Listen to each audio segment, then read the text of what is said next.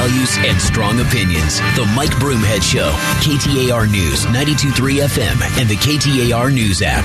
Hey, thanks for being here. We've uh, we've been pretty focused on the economy for a while now. Yesterday, we had an interesting conversation with the president and CEO of Hickman's Family Farms. They are the egg farmers that provide eggs across the state of Arizona and across the southwestern United States because egg prices have gone through the roof. Demand has been very, very high through the holidays, and then because across the country there has been avian flu or bird flu um, that has affected the uh, the the flocks of of laying hens, that it has also drove down supply, which caused a huge increase in prices. So that affects everybody. I, that affects all of us in one way or another. But also there are other economic pressures, supply chain, um, COVID nineteen in China again, some of the shutdowns. So what we did was we had a conversation today with with Kristen Bentz. Now, Kristen is a frequent guest on the show and just a wealth of information. She has spent her entire career as a retail analyst and her job with the, some of the biggest hitters on Wall Street was advising them on what she believed the retail world was going to do based on what she saw. She was a predictor and she is a predictor and she is so good at it. And so we asked her to come on and kind of lend it to the average person and what we can see. So we started with a look back. We asked her about what would happen in uh, in in the spending for holidays. Was it what she expected? You know, it's funny to be balking at you know 2.1 billion in holiday sales. So, you know, I thought it would be a flat, lackluster holiday. To me, it was. And as you're going to see these retail numbers pour in in the next month, I will be proven right, unfortunately. And so not a huge not a huge boom in, in holiday spending. And the reason why some of this is important is it's what happens moving forward. We know that Macy's is, is uh, closing down some stores, but is a lot of this just the way things go? Um, you know, one of the things that flies around social media, um, and if you've seen it on Facebook, it's asking, hey, date yourself by naming some stores that are no longer in existence. And it's kind of fun to go down memory lane and remember that there are some very, there are thriving chains of stores that were nationwide that are no longer in existence. Sometimes that's just the way that it goes, and other times it's economic times that do things. So um, it, she also talked about not just what people spent, but how they spent. People did spend. It's how they finance those expenditures that um, really is important to me, uh, and a lot of that was done on credit cards, unfortunately. So people are putting things on credit. Now let's talk about moving forward and why this is so critical. Um, I've talked about people in credit and what people do. Um, usually, it, it's not everybody. Nothing is 100%. But people usually don't go into debt. In other words, they aren't going to put a vacation on a credit card. They're not going to go out and buy a newer vehicle and have a car payment if they don't feel secure in their ability to make the payments. So consumer confidence has a lot to do with going into debt and spending for a lot of people. So what we are seeing now moving forward is people that are seeing the, the money and, and where the jobs that they are getting are going away. Is that an issue? So here's uh, her talking about about what the average person was doing to keep their heads above water. Where, you know, during the pandemic, you may have started door dashing or driving for Uber or things of that nature just to kind of supplement because you couldn't get to your regular job, right? Now, just to function, the average U.S. consumer is taking on two to three side gigs or two to three jobs just to make ends meet. So that is what she said. But here's a tweet. This is from Zero Hedge, which I've alluded to quite a bit. Employment participation rose, especially in lower income sectors. The share of people with multiple jobs leapt above pre pandemic norms. Higher prices may be changing behavior. So we are seeing people get second jobs. So here is where I see the rub. This is where I see the conflict. The conflict is with a shrinking economy, with the with the slowing of the economy because of the raising of interest rates. Now, the indicators are February 1st we're going to see another interest rate hike. It may be smaller than the others that we've seen in the past, but they're saying that there may be another rate hike in February.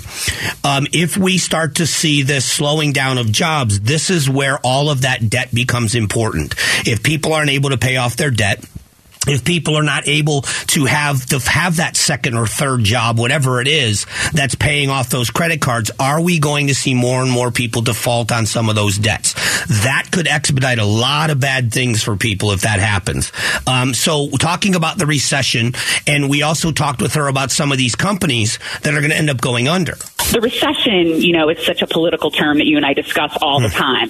Technically, I believe we're still in it. That's three consecutive quarters of negative GDP. Going forward, we're seeing all of these layoffs, and it's hard not to get, you know, a little shudder up the spine when you hear Amazon's laying off 18,000 people. Goldman, like you said, 3,200. You know, all, Bed Bath and Beyond is about to go under. Carvana is not long for this world there are a lot of people that take seasonal work. You know, that places like UPS and FedEx and Amazon and other delivery companies, they hire people for the season knowing that the holiday season is much, much busier. So people understand it's a part-time job. It's a defined period of time that they are going to use that work to pay for their holiday. So we're not talking about that. What I'm talking about are the people that have an extra job or take another job, whether it's ride share or delivery, DoorDash, whatever it is, that they are using using that as a source of paying their bills, a primary source of income. Yes, it's a second job. It isn't their primary job, but it is still paying their bills. And um, I, I once got in a ride share it was interesting. It was a really nice car, uh, a woman about my age, and uh, we were going to uh, the Open, going to uh, the, the WM Open, and. Um, uh, she was very nice and in a very nice car, older, old, when I say older, my age.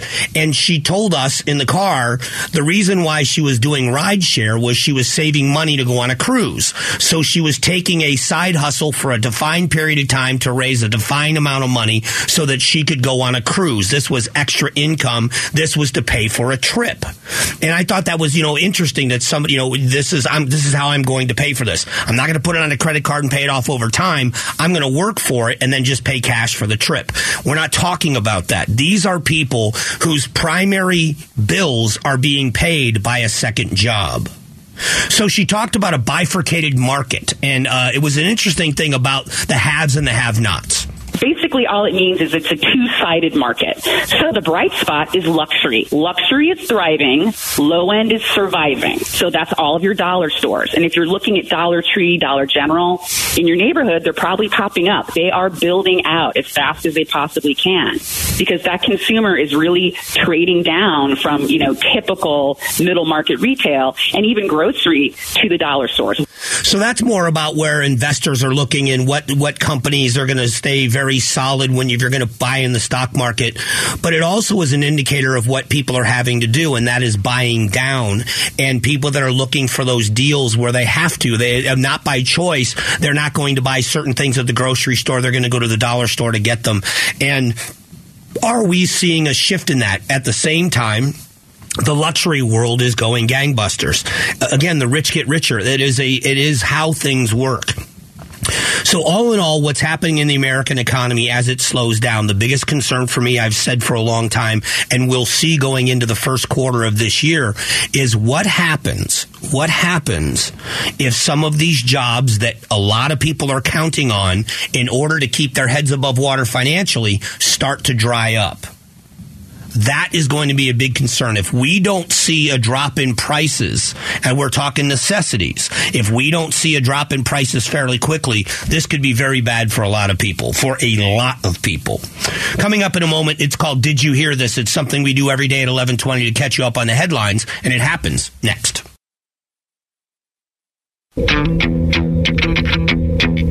Strong values and strong opinions. The Mike Broomhead Show. KTAR News, 923 FM, and the KTAR News app. All right, let's get you caught up on a busy news day. Did you hear this? Did you hear this? Broomhead's reaction to the hottest news stories. In Governor Hobbs' State of the State address yesterday, she discussed the president's border visit to El Paso.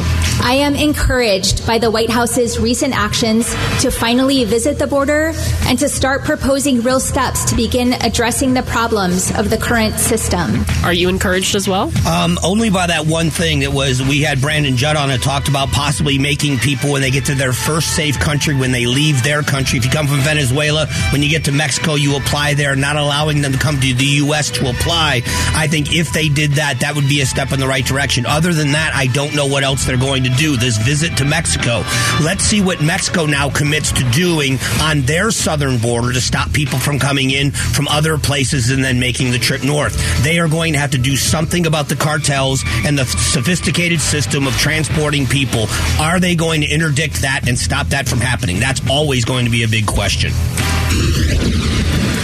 Retail analyst Kristen Benz talked with you today about why the economy will continue to be rocky for Arizonans. Here in the Valley, you know, we're at 12% inflation. The national average is only 7%. So Valley residents will particularly feel the bite of inflation um, much more than their, you know, average uh, cohort. What is the best way to provide relief for Arizonans experiencing this high inflation? We got to be able to keep the job market strong. We have got to keep employers in a place where they can keep employing people. We've got to do everything we can to keep money in the pockets of employers so that they can keep their people employed. Because if we are going to see inflation remain high, people are going to need those jobs and second jobs in order to keep their heads above water. The best thing we can do until we start seeing relief with prices is to keep people employed. And I hope that's what happens here. You're listening to Did You Hear This? We do it every day at 1120 to get you caught up on the headlines. Classified documents were discovered at President Biden's office, and there are similarities and differences to the situation at Mar-a-Lago.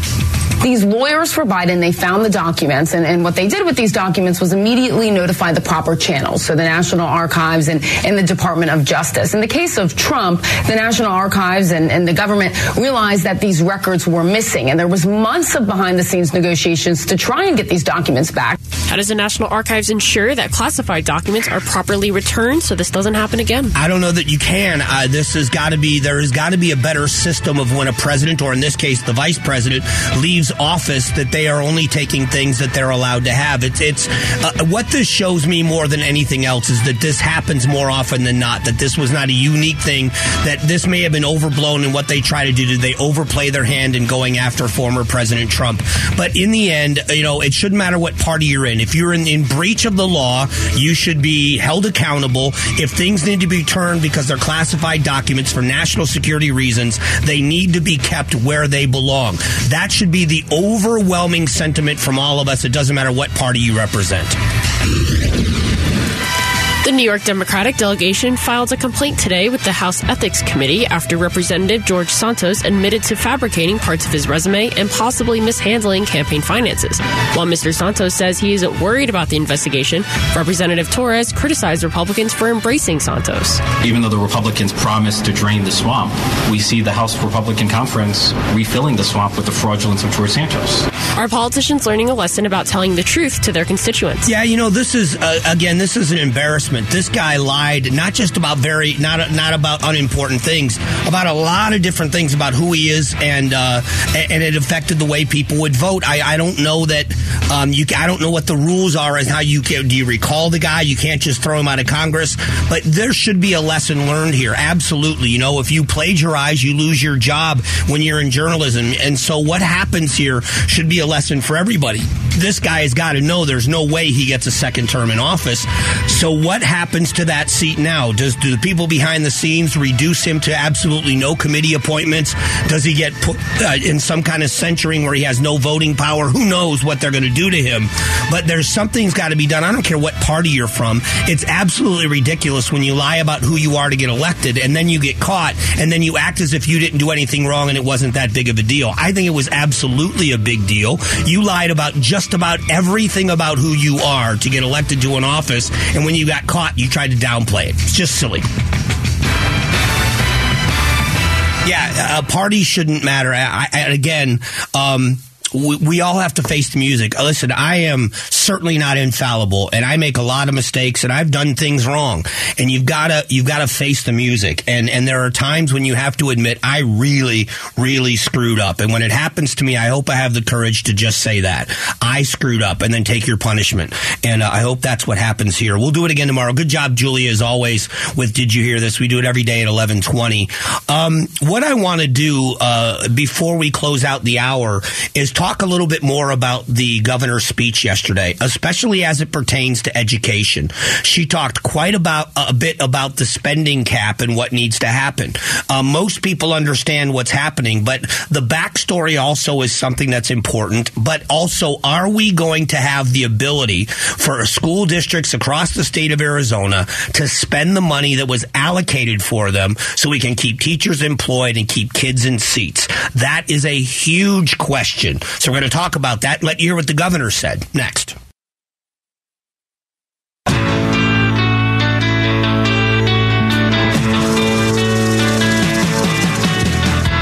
Strong values and strong opinions. The Mike Broomhead Show.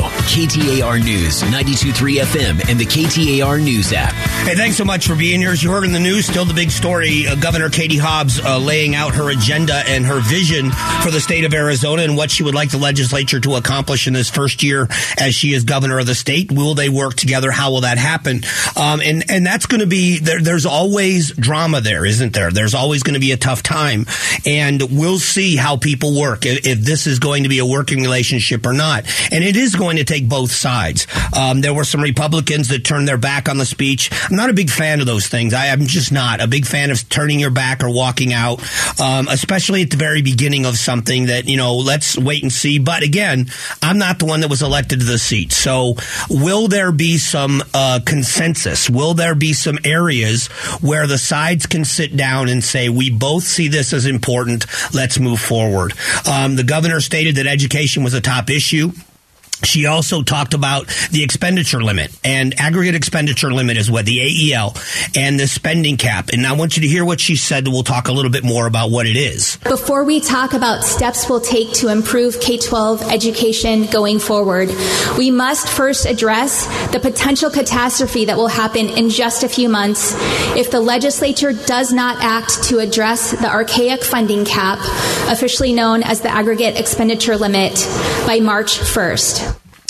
So uh, again, as she talks about this being archaic, I agree with her 100% that this is absolutely archaic. It, it shouldn't be there. It shouldn't take two thirds majority, but it does because of our laws. I know I keep harping on this, but are we going to make changes in how we do business? And there are things that I like that have been passed by proposition? Absolutely. That doesn't mean I like our propositional form of government. I think it's lazy. I think that our state legislature should be listening to their constituents and they should be bringing forward pieces of legislation that are important to their constituents. I think that's that representative republic is what we have. It's something that we should always lean on. Raw democracy and and this idea of a popularity contest doesn't work. And here's an example of something that may have. I wasn't here in the the early 1980s. And for those of you that were, and maybe there are those of you that even remember when this passed, I certainly don't, um, that may have found this valuable. But in the 21st century, it is no longer helpful. It's a hindrance to us moving forward. So now let's talk about this. We have over $1 billion, close to $1.2 billion that is allocated to be spent for education in districts across the state of Arizona. If this AEL, if this is not passed, if it is not overridden by a two thirds majority in the House and the Senate, then it will um, it will stop that money from being spent. It is against the law to spend it. So, which means that school districts will have a lot less money in the bank. I think it's counterproductive. I don't know of any way that it's not going to happen, to be very honest with you. Um, I think it's political suicide not to pass it. It's not new money. It's money already allocated for the education of our children. But it is going to be used as political capital, and it, it's it's always funny that when it's your side of the aisle that's doing it, it's seen as smart and clever. And when it's the other side of the aisle, it's playing politics. You're going to hear that over and over again. It is what it is. Whether you like it or you dislike it, it is what it is. And there will be people that are going to ask for and probably get concessions to be a yes vote to get to that two thirds majority. Um, I, I don't think it's a good thing for Arizona that it doesn't get overridden. I think it should be overridden sooner rather than later. But there are going to be some negotiations on this. And this may be the first area in which the governor is going to show how how she's going to deal with opponents in the state legislature because this is going to be an issue um, that is going to be a big one for her administration. And um, moving forward, let them deal with it. They didn't have the votes to get it overridden in the previous administration, at least according to the former governor. But now, will they be able to get those votes? And she said that there is already Representative Cook uh, is, is going has already got a piece of legislation ready to fix this. Representative David Cook has already introduced a resolution to override this outdated limit.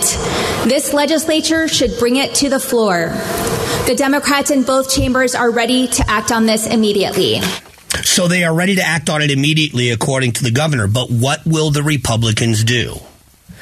And and so I'm anxious. I really am anxious to see how this plays out because if you're going to say, and, and she has said, and I'm taking her at her word that she wants to do this. She has said it multiple times.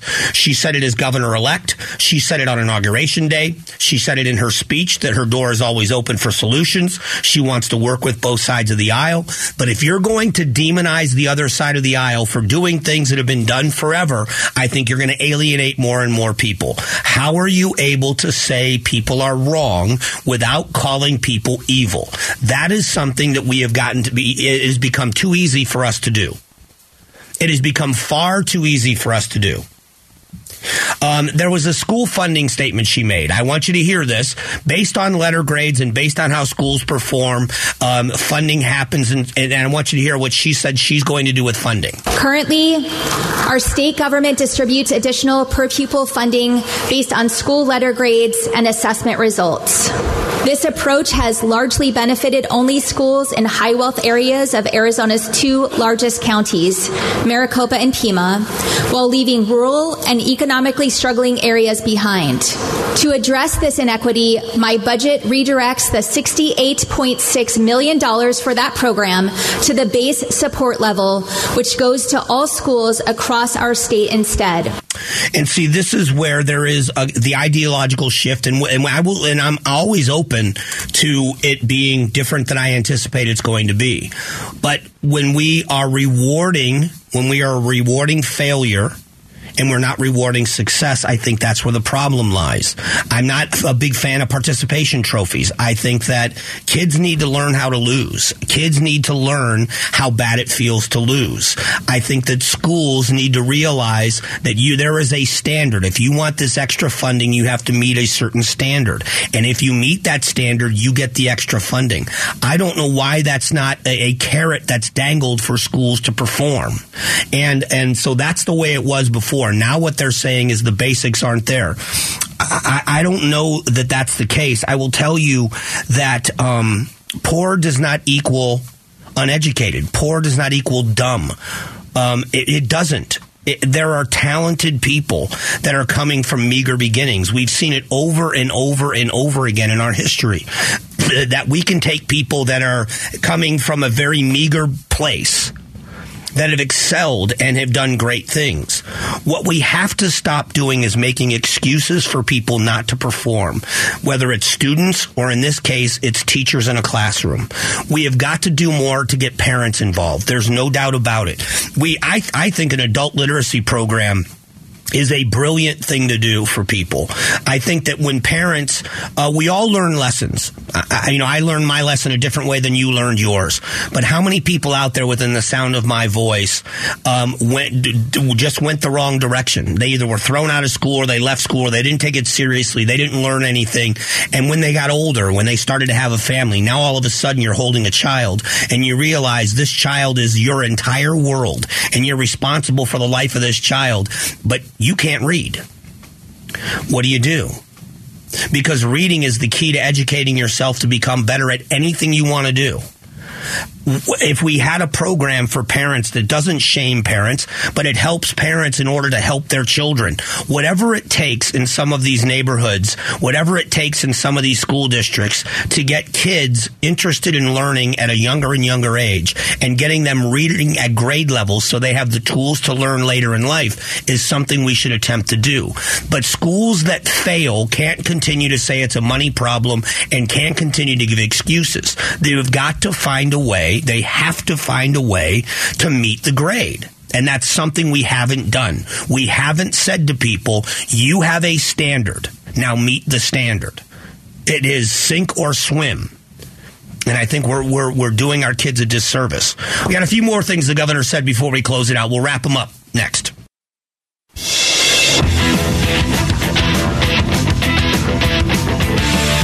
Strong values and strong opinions. The Mike Broomhead Show. KTAR News, 92.3 FM, and the KTAR News app. And thanks for being here. The elections are over. The officers are the uh, candidates have taken office. We now have the statewide offices are set in place and people go to work. We're going to have conversations with a lot of these statewide um, uh, office holders. We're going to talk to as many of them as we can. Education has been a big focus for me and it will continue to be as I, I think that most people now have become more concerned concerned about education than ever before after seeing what happened with online learning. I am not someone that wants to throw everybody under the bus. I'll be very honest with you. I've had my differences with Red for Ed. I've had my differences with the AEA, AAU, but I have said very sincerely, I would love to have anybody on from that organization, either organization, to talk about things. I've had the people from Save Our Schools on, and we disagree vehemently on a lot of different things, but that doesn't mean I think they're bad people. I disagree with them. We both have the same goals, which is excellent education in the state of Arizona, an education system in the state of Arizona that we all can be proud of, that we know that our children are getting a basic education. Um, and I've talked about this so often, and it's so weird. I think because sometimes the things that are least important to you, when you realize their importance, they become a passion for you. I was a terrible student in high school. Anybody that knew me ages 14 to 18 in those years that would hear me now talk about education that really knew me then would laugh at the hypocrisy of the things I'm saying. And there's no doubt that it is hypocritical. I didn't know any better. I wanted to grow up. I didn't take education seriously and I just wanted to work thank God I had the basic skills of learning. Thank God I had teachers at an early age that understood that having the, the ability to read and comprehend and the ability to do simple math and the building blocks that come on top of that was so important for me. And, you know, I've had two careers in my life one in construction, as I was an electrician and electrical contractor, and this in radio. One was very reading intensive. That's this job.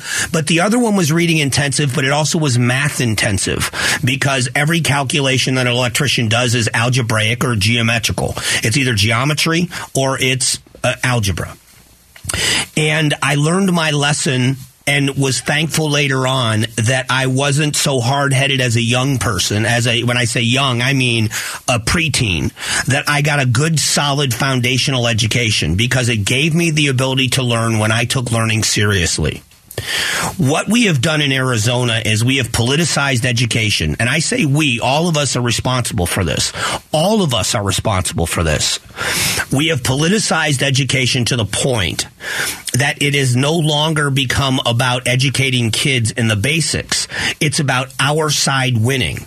I don't want to demonize somebody, I demonize somebody else's idea of a curriculum, but I want to prioritize. I think it's a fair thing to say, how does that take priority either equal to or above something like this?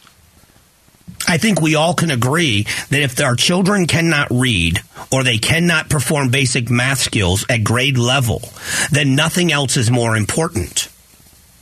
There are basics in the STEM, there are basics in, in the core curriculum that all of our kids should be tested on and should be made sure they're proficient in.